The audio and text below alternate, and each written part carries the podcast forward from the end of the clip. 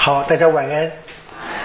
我们开始今天的呃分享，我们进到马窦福音二十四章了。我们上一次跟各位读过了一遍啊，然后念了前三节嘛啊。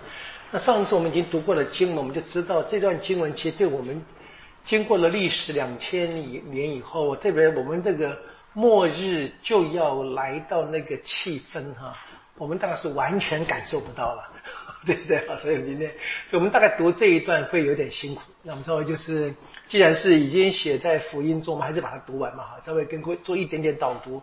那有一些小的一些呃，当时特别的哈，在这个末日就要来临的那个气氛之下，大家等待，开始等待那个末日发生情况。那个用这个很多呃过去的犹太的古典天启文学的特别的写作的格式啊，跟我们今天距离是很远了。那我也不不用再跟各位讲那么多这个天气问题到底怎么回事，就我们就读过一遍，稍微做点导读也，也就可以够了。这样子，我们说就是稍微轻松一点吧，哈。那我先念第一段的第四到十四节哈。耶稣回答说：啊，与他们就问他们本来是耶稣跟着门徒们离开圣殿嘛，对不对？在橄榄山上面坐下来，然后回头望。啊，回头望圣殿，然后呢，谈到这个圣殿要毁灭等等的末日要来到。好，那么门徒们问什么时候发生这些事？说你再来，呃，人子再来会有什么征兆？啊，第四节，耶稣开始说话：你们要谨慎，免得有人欺骗你们，因为将有许多人假冒我的名字来说我就是莫西亚，他们要欺骗许多人。你们要听到战争和战争的风声，小心不要惊慌，因为这是必须的，但还不是结局。因为民族要起来攻击民族，国家要起来攻击国家，并且到处要有饥荒、瘟疫和地震。但是这一切只是痛苦的开始。那时人要交付你们去受刑，要杀害你们。你们为了我的名字，要为各民族所憎恨。那时必有许多人要跌倒，互相出卖，互相仇恨。许多假先知要起来欺骗许多人。由于罪恶的增多，许多人的爱情必要冷淡。唯独坚持到底的，才可得救。天国的福音啊，必先在全世界宣讲，给外民作证。然后结局才会来到。好，我们听到了一连串就是预告性的和那个警告性的语言呢。它其实从第四节一直发展到三十一节了啊。我们先暂时读到了十四节哈。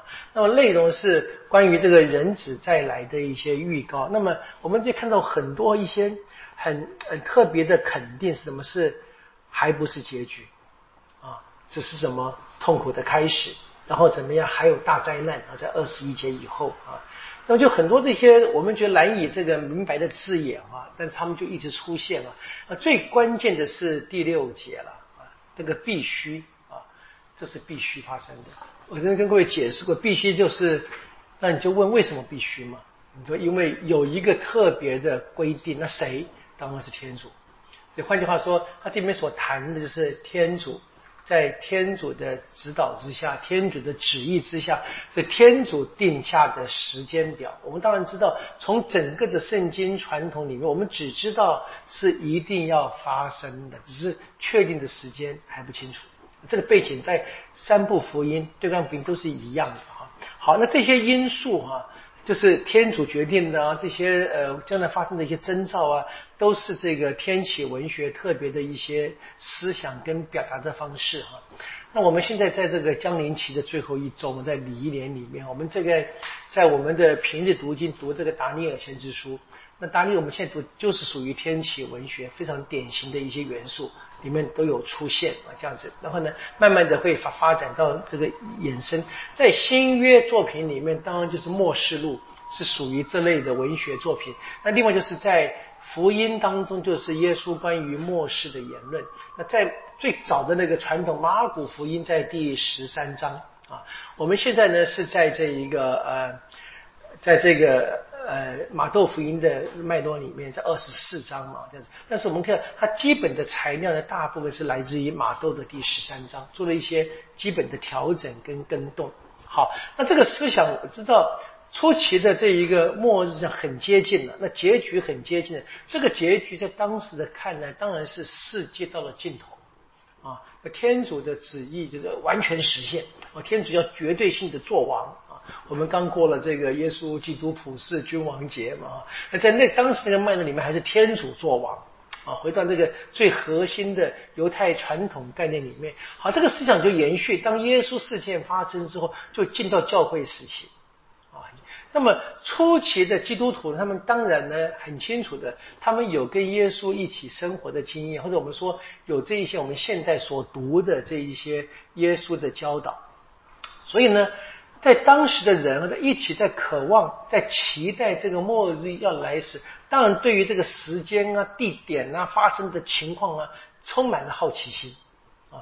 那也出现了很多不同的说法。但我们看见从耶稣的言论是很明显，耶稣的他拒绝一切这些好奇心的想法，他也拒绝去满足这些好奇心，他不会给这一些他们，因为他们渴望知道给什么具体的讯息。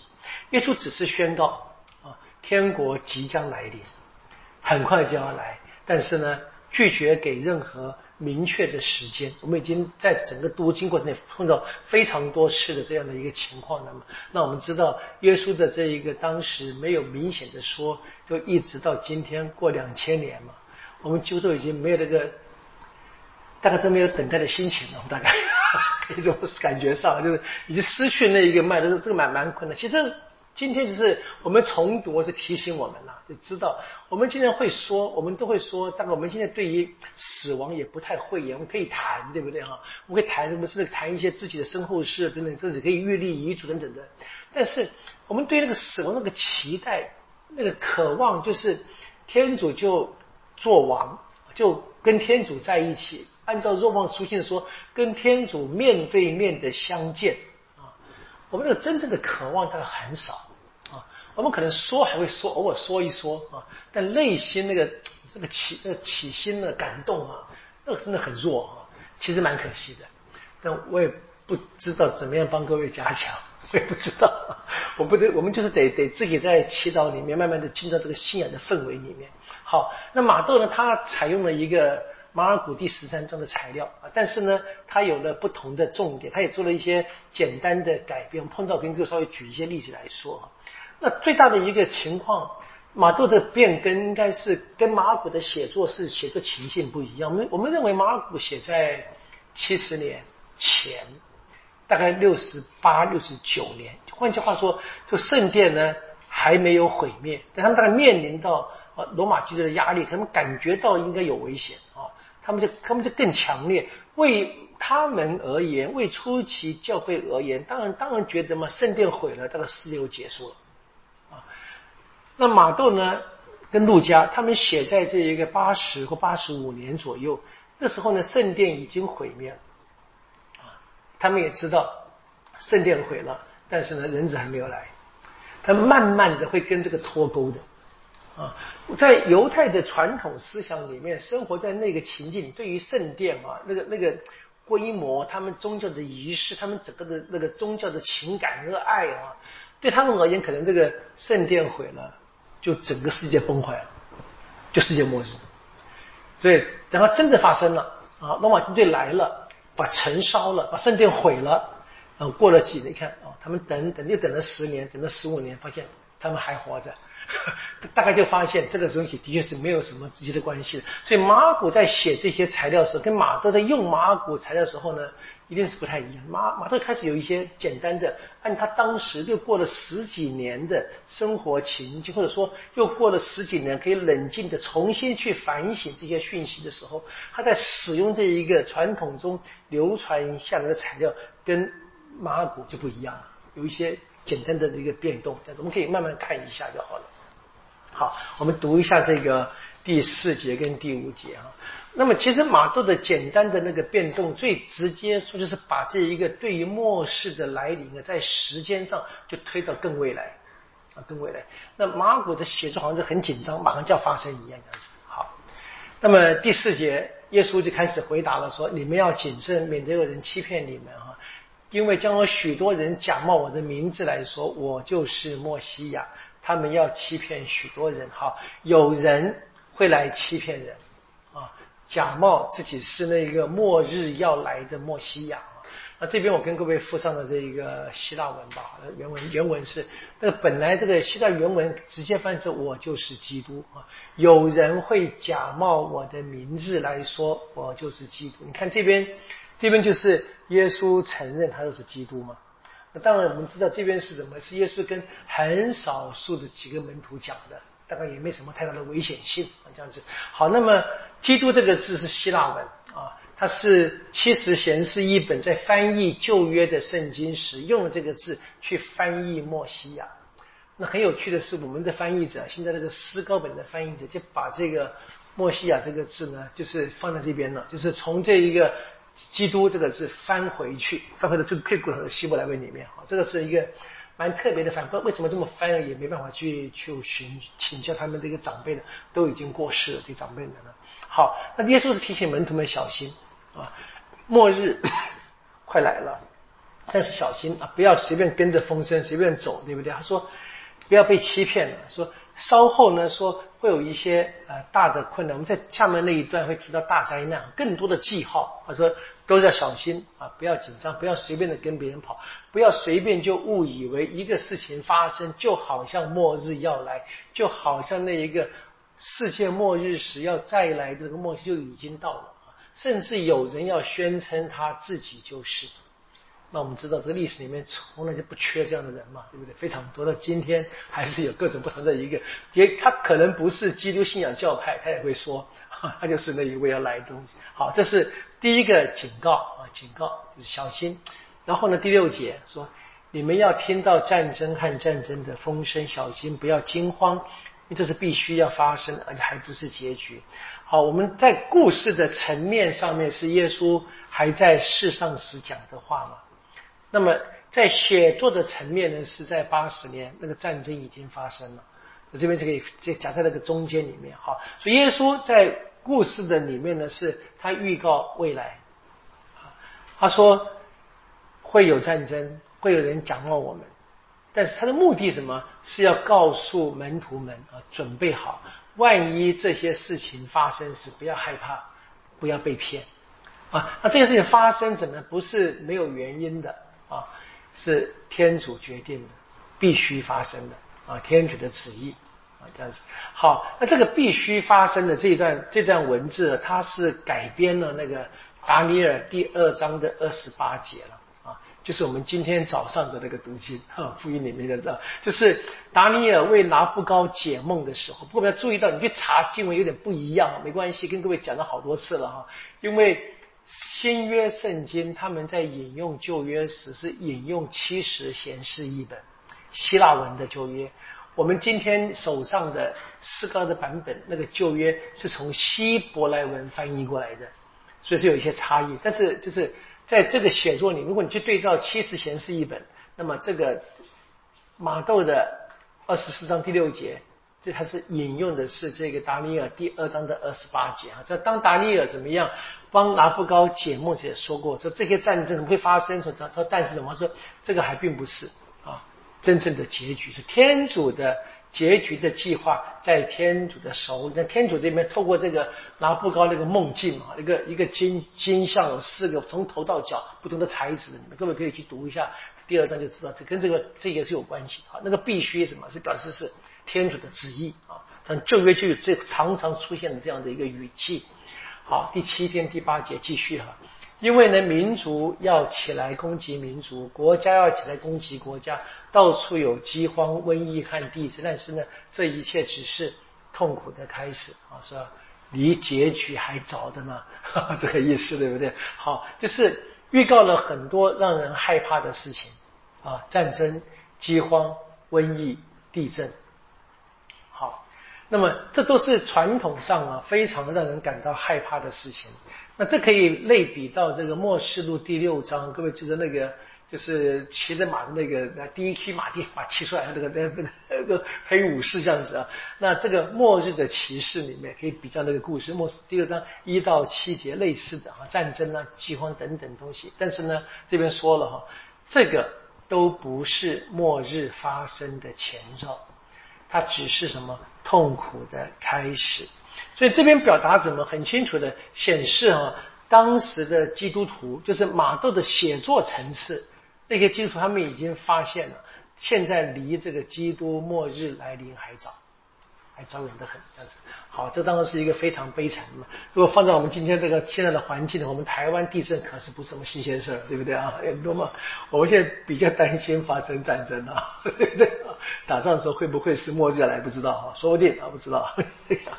啊，胡扯一下政治吧，没关系啊，反正好。第九节，那时呢，人要交付你们去受刑啊，要杀害你们，你们为了我的名字。要为各民族所憎恨，啊，好，那么这边是很清楚的，开始把这一个警告哈，耶稣的警告好像针对信仰团体来说，你们对不对？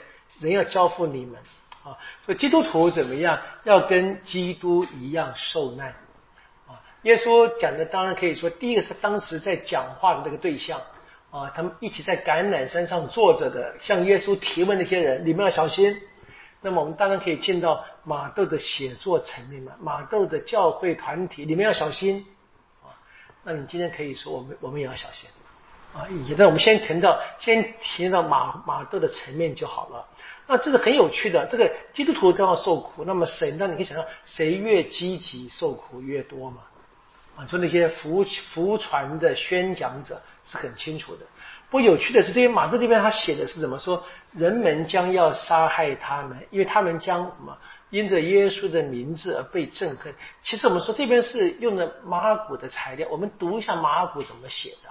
马尔谷第十三章，我们看一下这一段话。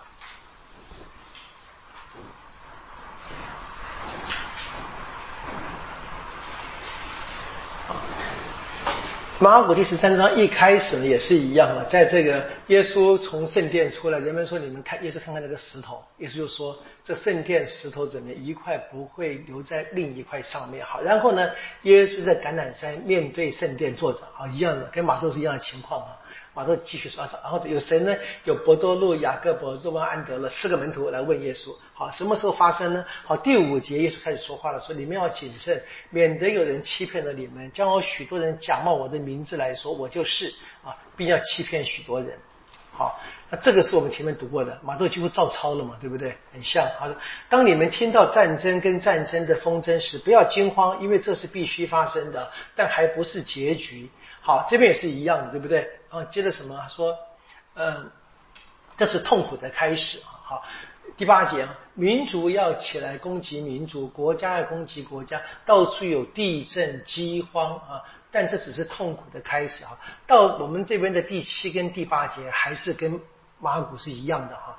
然后第九节呢，就是很简单的马马窦只简单的说了，说人要把你们交去受刑了。但我们看马古的写法，马古的第九节啊，他说你们自己要谨慎。真要把你们解送到公议会，你们在会堂里要受鞭打，要为我的缘故，要站在总督和君王前为他们作证。但福音必须先传于万国。人把你们拉去解送到法庭时，不要先预先思虑该说什么。在那时，智慧是给你们说什么话，你们就说什么，因为说话的不是你们，而是圣神。好，兄弟要将兄弟，父亲把儿子置于死地，儿女将来起来反对父母，要把他们处死。好，这段话在马上就不见了，对不对？哦，但是马上不是不见，马上有，马窦写在另外一处。我们看马窦第十章，第十章是马窦呢，他派耶稣派遣门徒去传福音时，各位都记得的哈。马窦有五段耶稣谈话，对不？第二段。啊，派门徒去传福音，跟门徒们说，你们出去怎么样？该有什么装备？该怎么样生活形式？以及会有什么遭遇？对不对？我们看马的第十章的十七节哈，耶稣说了哈，你们要提防世人，因为他们要把你们交在公议会，要在他们会堂里面鞭打你们。你们为了我的缘故被带到总督跟君王前，对他和外邦人作证。当人把你们交出时，不要思虑怎么说或生说什么，因为那时候怎么智慧赐给你们该说什么。因为说话的不是你们，是你们父的圣神在你们说话。兄弟要将兄弟，父亲将儿子置于死地，儿女要起来反对父母，将他们害死，是一样，对不对？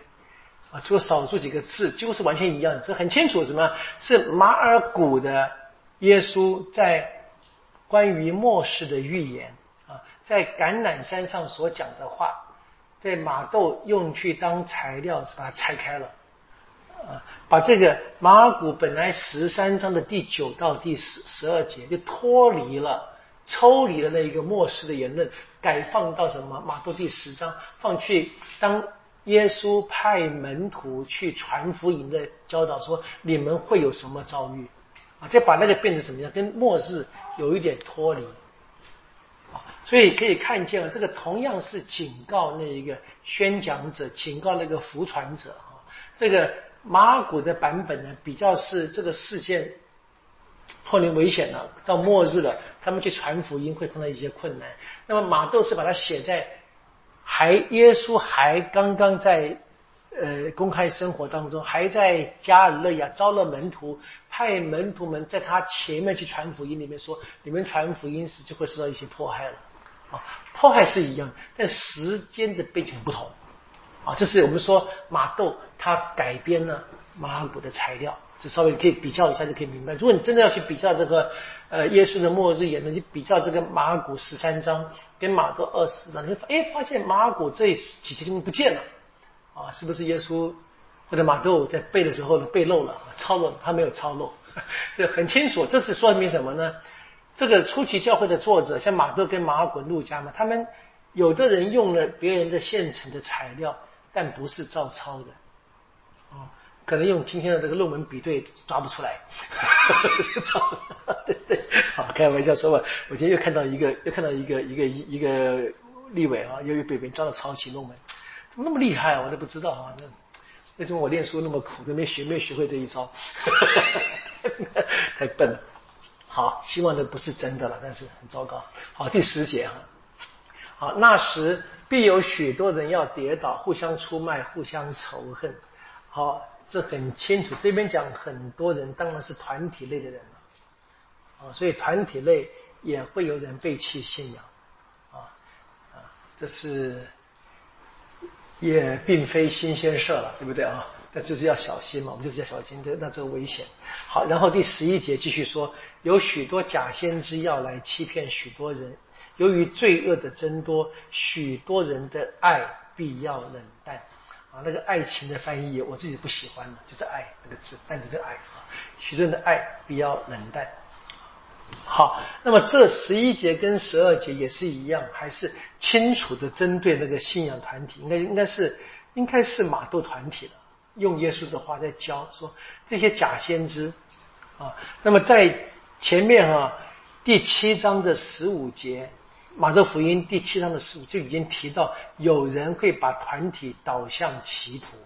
这边现在再提一次啊，就是那么罪恶呢也会增多。你说这罪应该是违法犯纪的人会增多了啊。那这些情况越多，让很多人的爱会变得冷淡啊。这当然是可以想象，可以当初是一个让人感觉到恐怖的经验。信仰团体遭到了信仰团体内部人的危害。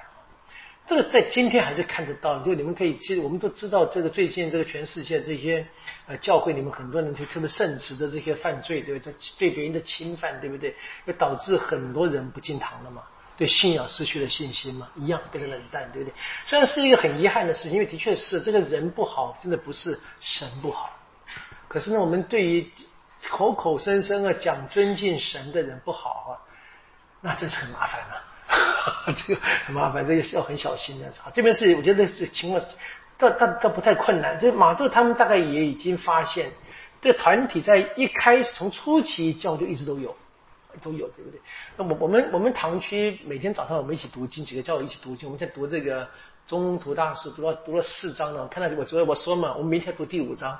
我们读前面四章觉得哇，太太甜蜜，对不对？教会一见面，彼此相亲相爱啊，一切的工友，对不对？那那么好，对不对？马上第五章就发现了，这个作者陆家哈没有隐瞒事实啊，一开始就有人不那么好啊，所以我们要慢慢的练习这个普遍化的原则，要很小心了哈。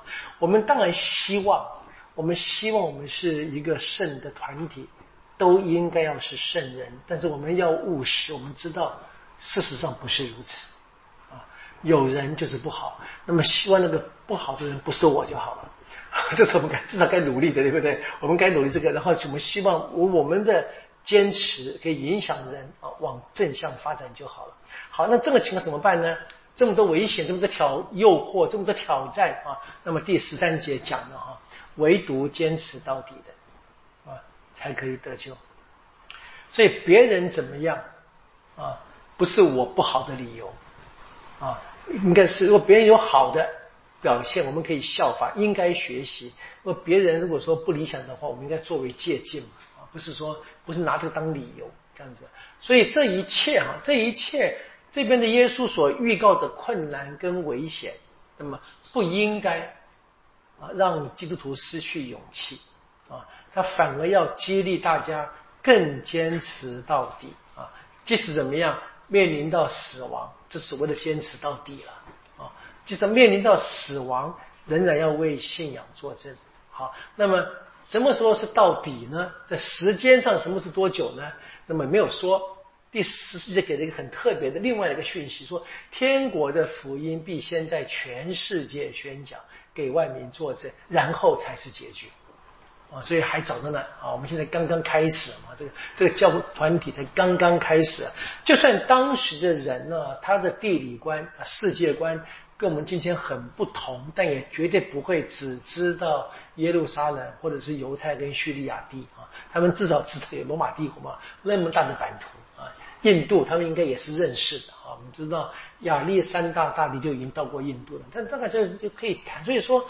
这个世界，他说这个世界都要先得到福音。换句话说，耶稣鼓励了一些门徒们传福音啊，你们不要怕，你们去传啊，那全世界都会先听到你们的宣讲，你们为万民在万民前为耶稣为天主所做的见证，然后呢，这个结局才会来到。所以这当然是充满了鼓励跟安慰。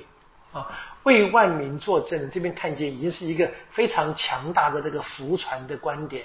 那我们知道嘛？在马窦福音的结尾，那个复活的耶稣就是什么？派门徒去世界，向普天下去，向万民宣讲福音，对不对？信的人嘛，就因父及子及圣神之名给他们复兴。耶稣什么？他许诺说：“我跟你们天天在一起。”但是我们，我们因为我们今天读的是世界都发，我们读的福音是整本福音哈，整个的耶稣故事已经发，已经完成，我可以这样这样对照来看。在当时这些在橄榄山上，在耶稣身边所听到的人，他们应该就是一个很清楚，他们现在眼光也开始看向未来了啊。但至于未来到底会怎么发展呢？他们还不清楚。在那个真正展开这个教会的发展之前呢，他们还得先经验到耶稣的苦难。那是跟我们今天读真的很大的差别了啊！但马窦从团体的情况来看，那他们也是活在耶稣的事件之后的啊，他们是在他们当时的初期教会面对各种压力之下，那么内部内部里面有些人很坚持，有些开始动摇啊，内部也开始有一点点怎么样这意见，甚至于分崩离析的时候呢，他们就听见了什么？他们说，我们即使在内部这么困难，也应该听耶稣的话。哎，要发展这一个福传的力量啊，在这个确信之下说，现在努力，因为结局还没有到，还有时间，我们努力要怎么要把福音传到天下。好，这是第一段到四到十四节，我们看第二段十五到二十八节，标题是大灾难啊，所以其实你们见到达尼尔所说的哈，招致荒凉的可憎之物，以利于圣地。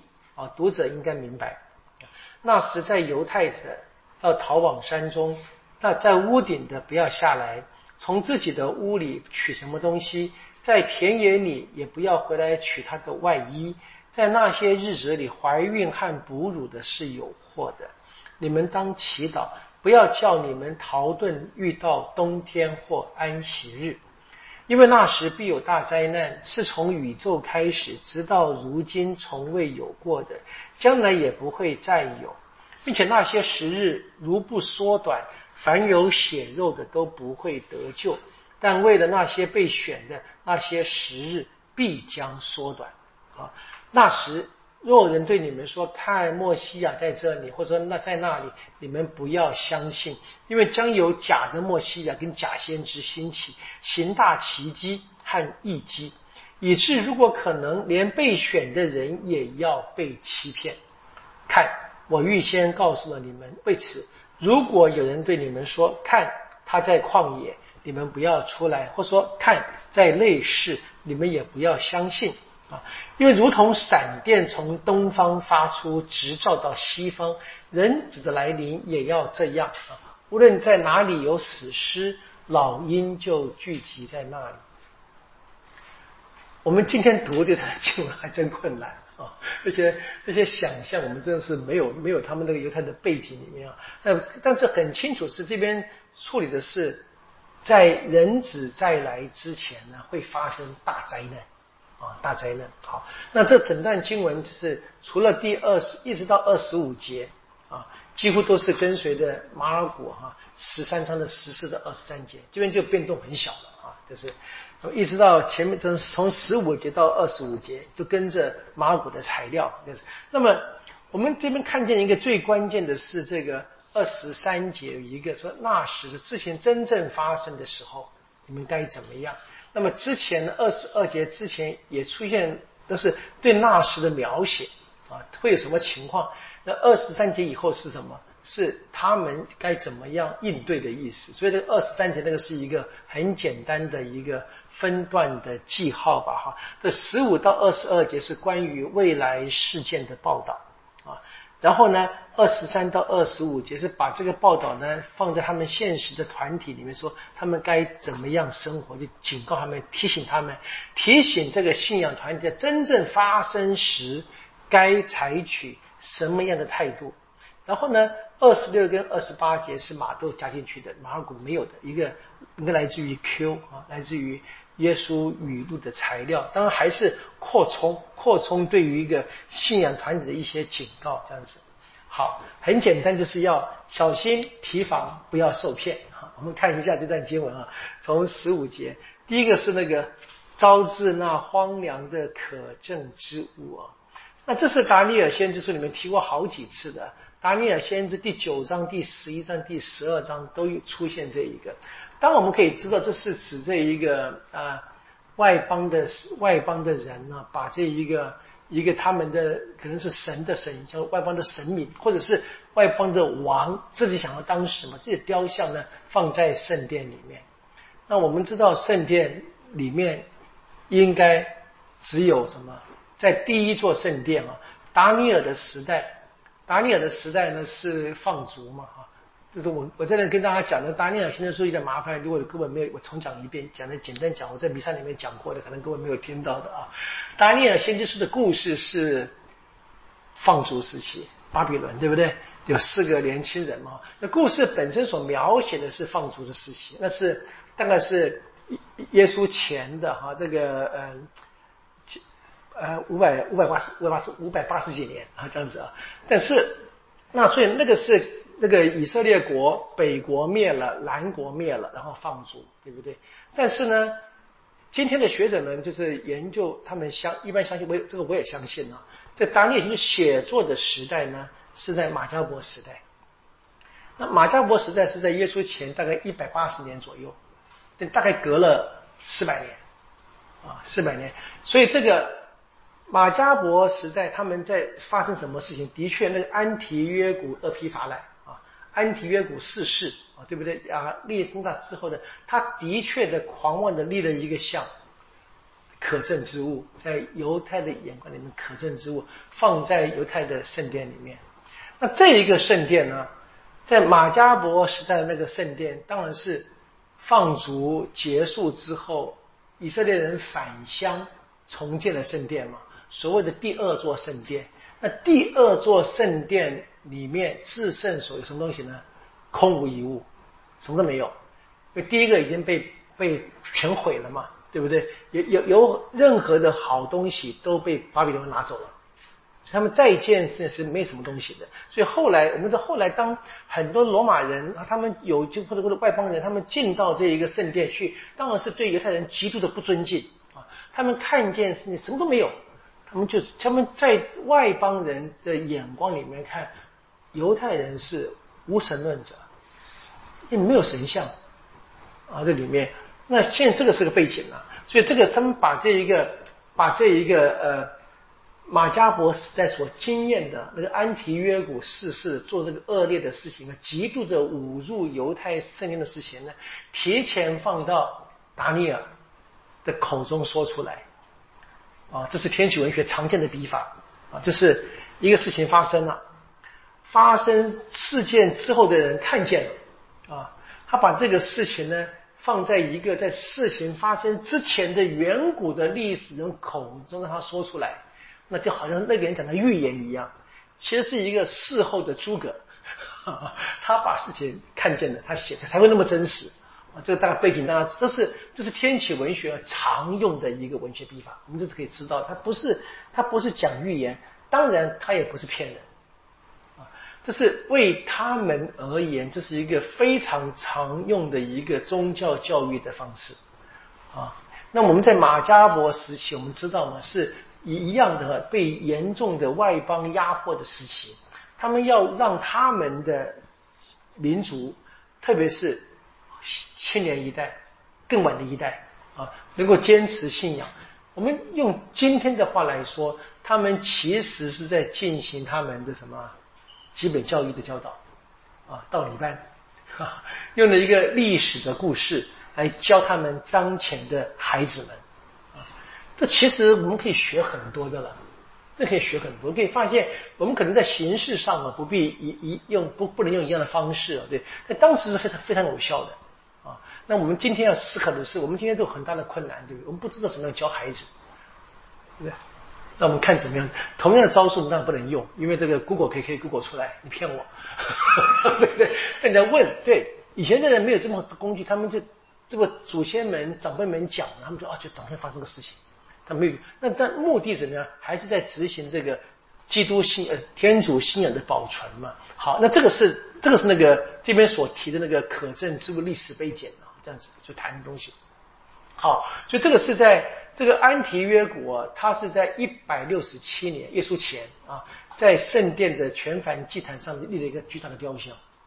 我们知道后来这个当犹大马加伯打赢的时候，我们上礼拜是读过的这一个故事，对不对？好像打赢他把那个什，把那个圣那个圣像推倒了，把这个全班祭坛通通拆掉了，他另外建个祭坛嘛，对不对？就过他们的重建节啊，这是在每年的十二月，我们快到了，所以到这个重建节里面，这在在犹太的传统节日和逾越节、五旬节跟帐篷节之外，又多了一个节日啊。我们一般叫重建节，其实是重新注释那个祭坛的节日，这样子，在每年的十二月，他们会一样是八天的庆祝。好，那么这个是达尼尔先知的话，现在被用来这个地方。那么到底马窦这边所谈的这个荒那个招致荒原的可证之物是什么呢？到我们没有一个在学者们还没有讨论出一个共同的意见，不知道，我们就暂时就讲，应该是一个，反正是一个对。当他们对基督、对基督信仰啊，对犹太信仰传统的对神的信仰有一些极度的侮辱的一个行为，我们大概这么理解就好了。所以他说这边说怎么样？第十五节下面一对非常特别的一个补充说明啊，读者应该明白。你可以看见对不对？这个作者跳出来跟我们讲话了啊。那么当然你知道他的读者当然不是我们了，是当时马窦的写作对象。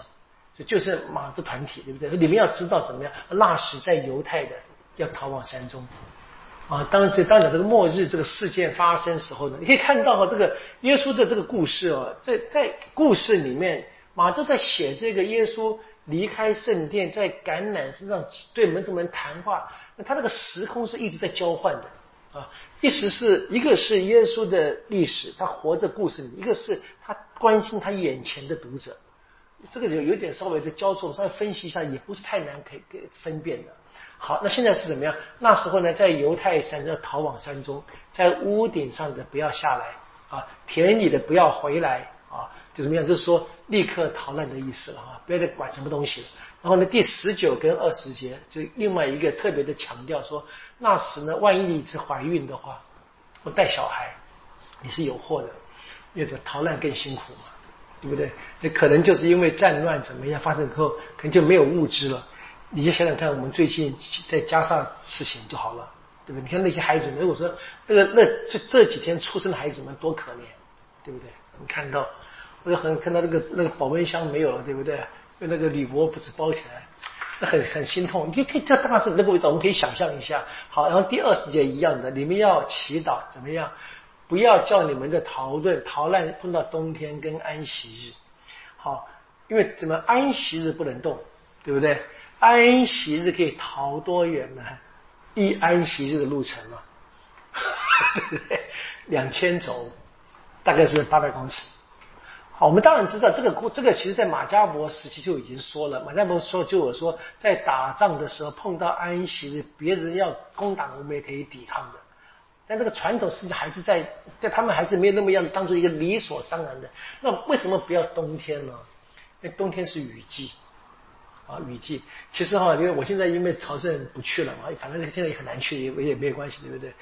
我我在一九九八年第一次去圣地的时候，我们就就这那个讲习该怎么样去带朝圣团就学习的时候，你们就被提醒过了啊，就是除非你真的很想在那边过圣诞节啊，不要在冬天来啊，因为是雨季啊，雨季的话，那些那些城市啊，就是它很多地方，譬如说很泥泞、很脏。啊，对不对？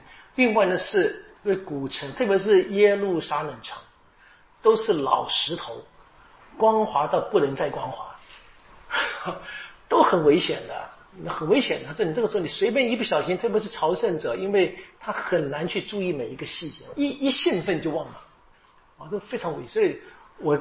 这一辈子没有带团冬天去过，是个理由。我一直谨记在心啊。这回不是看别人去的，我都是听人讲，就为你们祈祷吧。我说是，我是冬天是不去的。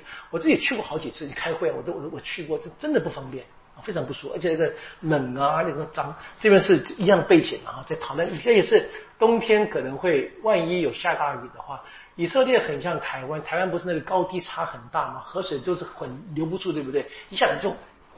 洪水甚至干枯，以色列是一样的啊。你逃到了旷野地区，突然间碰到这个水的话，很危险的，就好像山洪爆发一样，很危险。这这个是一个大概最简单的现实的原因嘛。这是因为巴勒斯坦地区本身时空地形的那个关系啊。这边所说的，好就注意到啊，不要。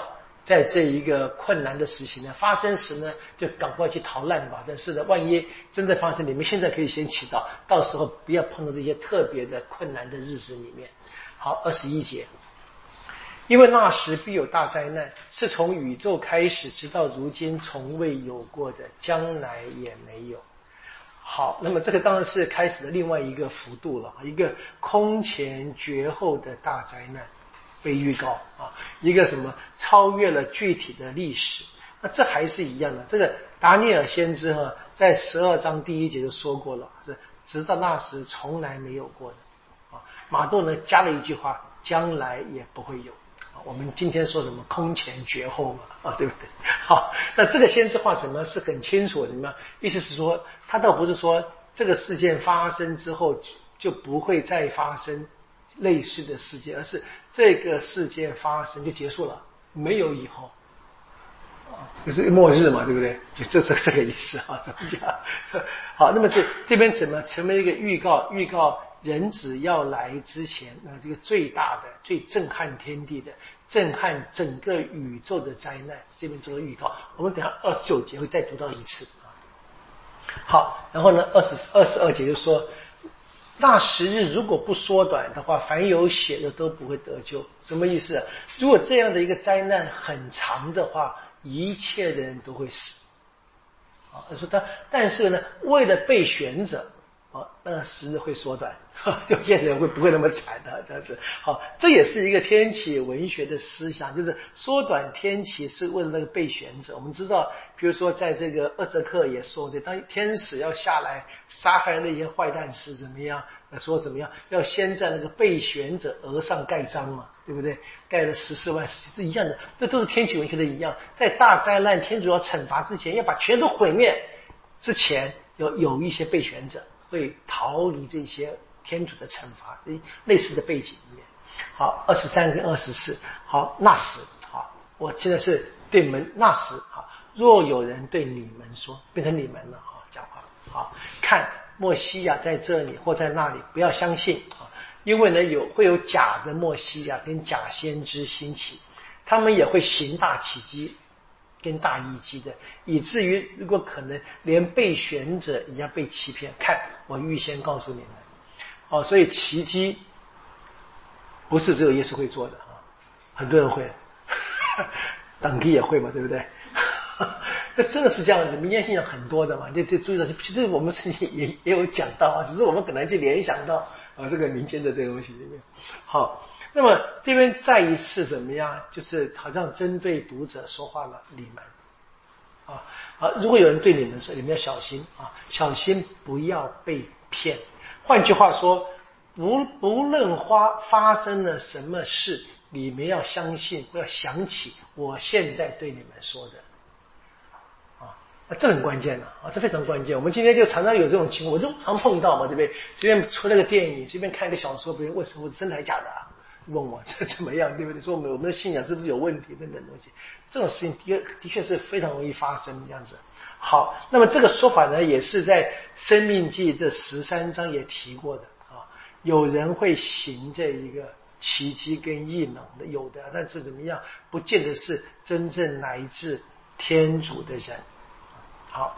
所以这那很可能这个马窦他已经经验到，在他们的团体当中已经开始有人这样自我吹嘘了，当然也会有的，没没什么太大奇怪的。我们知道，譬如说在这一个啊中途大师的各位他这个故事第八章那个菲利伯执事去撒玛利亚啊，他在那个宣讲给他们灵洗嘛，对不对啊？就有这个伯多禄跟若望从耶路撒冷去探访。哎，他们很好，就给他们怎么样圣神，对不对？他们富富有嘛。那有一个西满啊，就说：“哎呀，你能不能把这个能力卖给我？我还买嘛，对不对？”那那个本来就是个江湖术士嘛，他本来可以行很多事情的，这样子里面。所以你可以看这样的，其实在这个这个犹太文化里面也有很多的。虽然在犹太文化，在犹太信仰是禁止的，但他们是还是做。好，我们看这个耶稣说了哈。要把我现在的话记住啊！不要相信那些人任意的讲话，他们是假先知跟假的基督，假的墨西亚。好，所以怎么样？把圣经看熟一点啊，不要被别人骗了啊！二十六节。为此呢，如果有人对你们说看他在旷野，你们不要出来，他在累死也不要相信啊，这是一样啊，这已经跳脱了马尔谷的材料，马德自己的来自于语录的材料啊，但方向是一样的啊，是吧？有人用各种方式骗你们，可能呢把你们引诱到旷野里去，可能把你们引到什么特别的住住屋里面去啊，都不要相信。那特别是旷野，我们可以值得值得提一下。我们知道，我们知道若翰洗者是在旷野里面出现的嘛？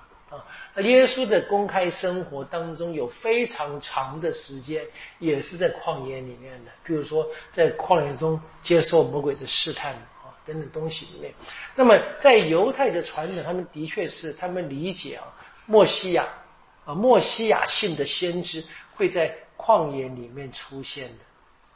因为什么？因为是犹太的民族，他们是曾经经过旷野才来到福地的嘛，所以旷野对他们而言呢，一方面当然是一个恐怖的地方，另一方面却也是民族真正得到天主救援的地方。所以在犹太的传统里面，旷野往往被看成是什么？被神祝圣过的地方，很清楚。好，这是一个，然后另外就是相反的是，也有人在类似，就是换这边是很简单说了，是任何的谣言都有可能兴起的，大家要小心。好，然后呢，第二十七节说，如同闪电从东方发出，照到西方，人子的来临也是这样的。好，用闪电当做比喻，是肯定人子是一定会来的，而且怎么样？这个事件呢，一发生呢，是明显可见的。闪电嘛，啊，对不对？啊，都不会错过的啊。这边传达的另外一个讯息是什么？是它的突发性啊。每个人都会看见，而且是突然就发生了啊。在那就是我们常常说，它一定会发生，它一定会知道的。只是呢，仍然没有讲时间，对不对？谁能够预估闪电的时间呢？啊，没办法预估的嘛。好，然后二十八节是一个让别人一般人比较觉得难以明白的哈。为什么加这句话？无论哪里有死死尸，老鹰就聚集在那里啊。最简单的一个理解的方式，可能是把这个看成审判吧。啊，就是人子再来了是不会忽视的。我们知道，就是老鹰怎么样，他们会追逐尸体嘛。啊，是自然的，就哪里会有这一个这个尸体，就一定会被老鹰发现的啊。一样的，就像这个老鹰哈聚集在尸体上不会被人忽视，那一样用来描写这个事件，当然也是非常特别的。他是讲的这个事情是一定会发，讲个必然性啊，讲的必然性，只是一个可以理解成一个俗语吧，就是你看到这如果有尸体在在旷野里面的话，那么你怎么找它呢？啊，哪里有老鹰聚集就可以找到。大概这个味道，是人子再来的情况呢，就是这边啊已经碰到了，一定会来的。然后讲那怎么样，什么情况情况呢？下面继续说二九到三十一节啊。他说那些时日的灾难一过，立时太阳就要昏暗，月亮也不发光，星辰要从天上坠下，天上的万象要动摇。那时人子的记号要出现在天上。地上所有的种族都要带着哀嚎，要看见人子带着威能和大光荣，趁着天上的云彩将来，他要派遣他的天使，用发出洪声的号角，由四方从天这边到天那边聚集他所拣选的人。好，人子的记号要出现在天上，人子要带着威人跟大光荣，要从天上乘着云彩降来。啊，这边谈的是人子将来发生的事情。那我们知道这边的宇宙观啊，这个星象观、天文的理解，还是这个非常早的嘛？还是怎么样？地球是平板嘛，上面是天嘛，对不对？所以星辰、日月星辰挂在天上，所以说会从天上掉下来。要把地面都砸砸砸扁了，对不对这样子。我们今天有比较不同的，或者比较符合当代的这个宇宙的观，我们知道不会这样子掉的了，对不对？但是呢，这个当时的描写里面，好，那么耶稣的谈话，我们知道是当时是门徒们问嘛，什么时候发生？发生时会怎么样？对不对？好像现在才真正耶稣给了一点答复。啊，这个日月星辰都要掉下来，天上的号角会大声的响起的意思。这好，那这边当然是很清楚，这边谈的是整个世界是明显的啊，整个宇宙呢会因着这个世界呢受到惊吓，同时也会怎么接受审判，这是肯定的啊。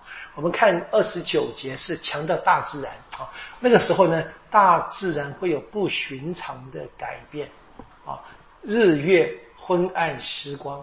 那几乎是怎么样？好像要回到什么？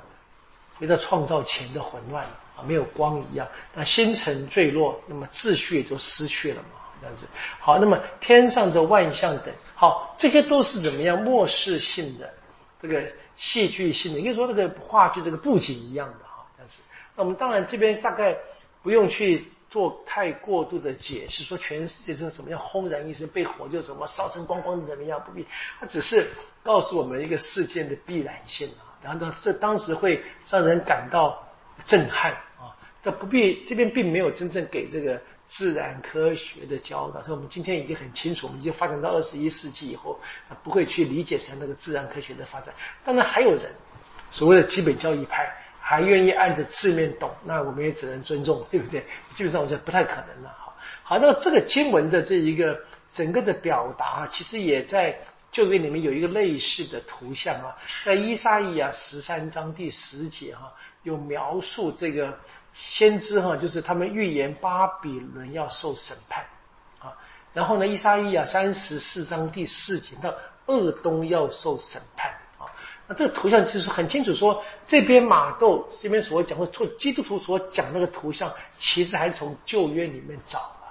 找一些例子来来讲，描述什么？说真正的天主的日子，或者说这边说主啊，耶稣基督再来的日子要发生的天主的审判，你当时大概是什么情况？好，整体而言啊，这二十九节呢，它只是给了一个简单的记号，它说明什么？整个世界都要遭受天主的审判啊，天主要什么？从上而来，要审判一切。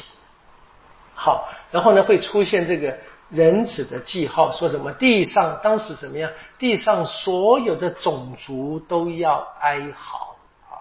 那这个地上的所有种族都要哀嚎，来自于扎加利亚先知书啊，十二章的第十节到十二节。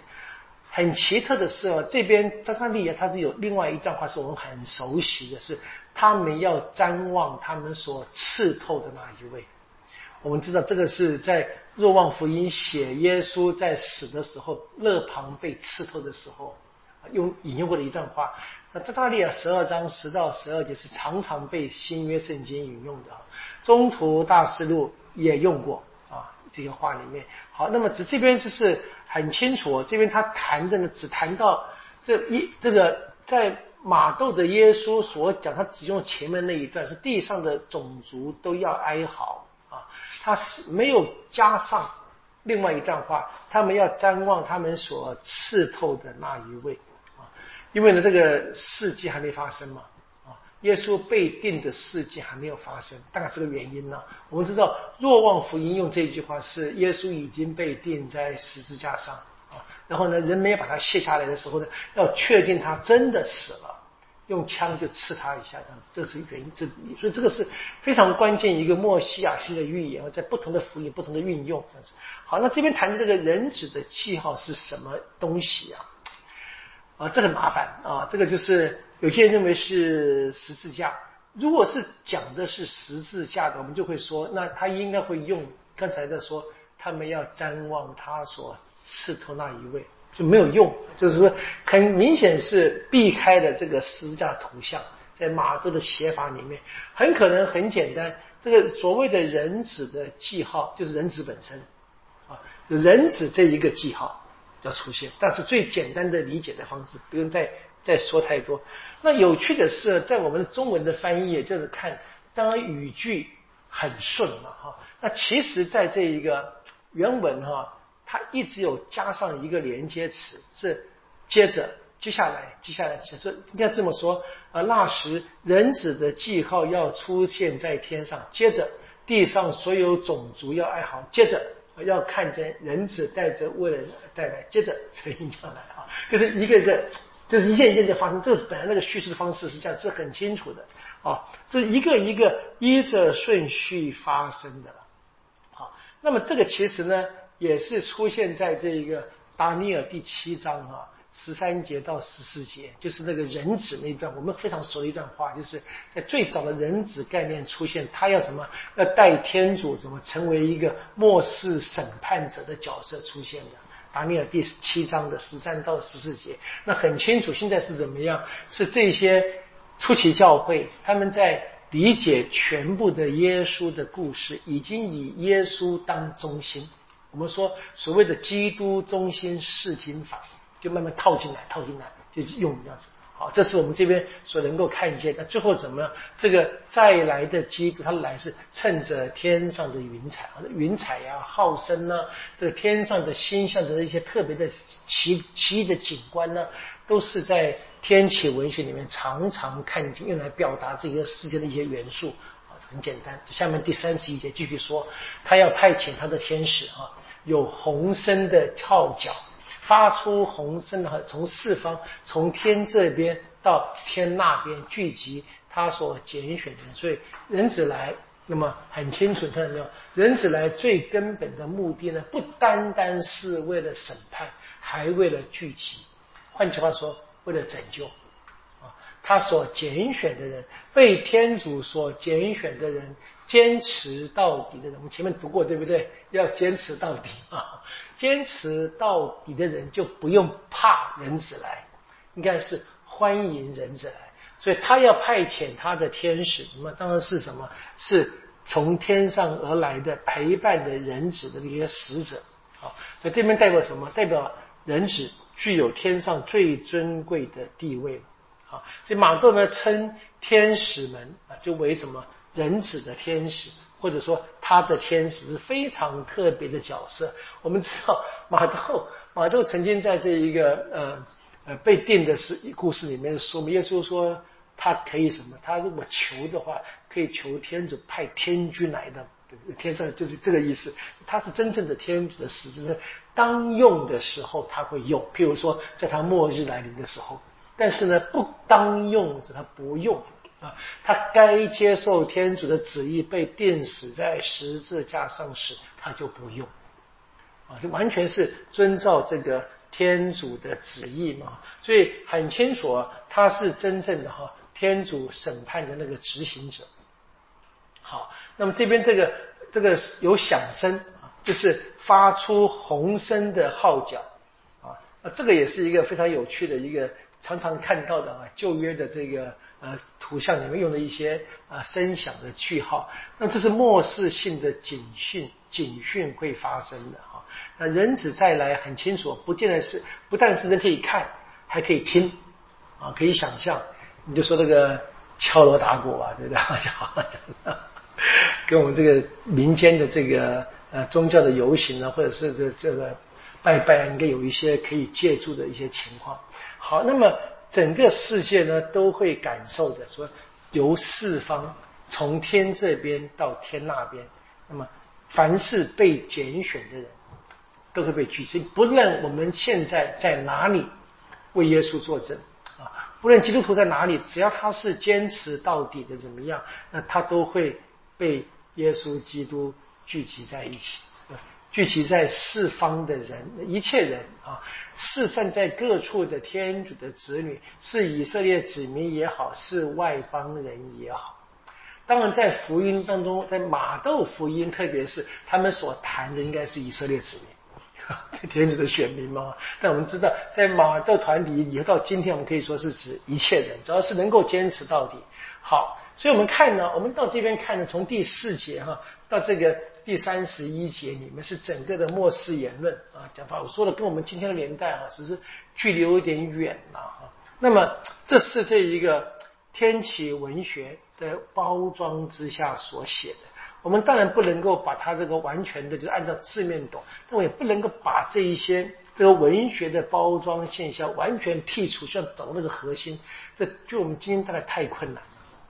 我们可以找到这个核心的启示，应该也就够了。说在世界的历史结束的时候啊，它有个结束的，我们相信会会结束。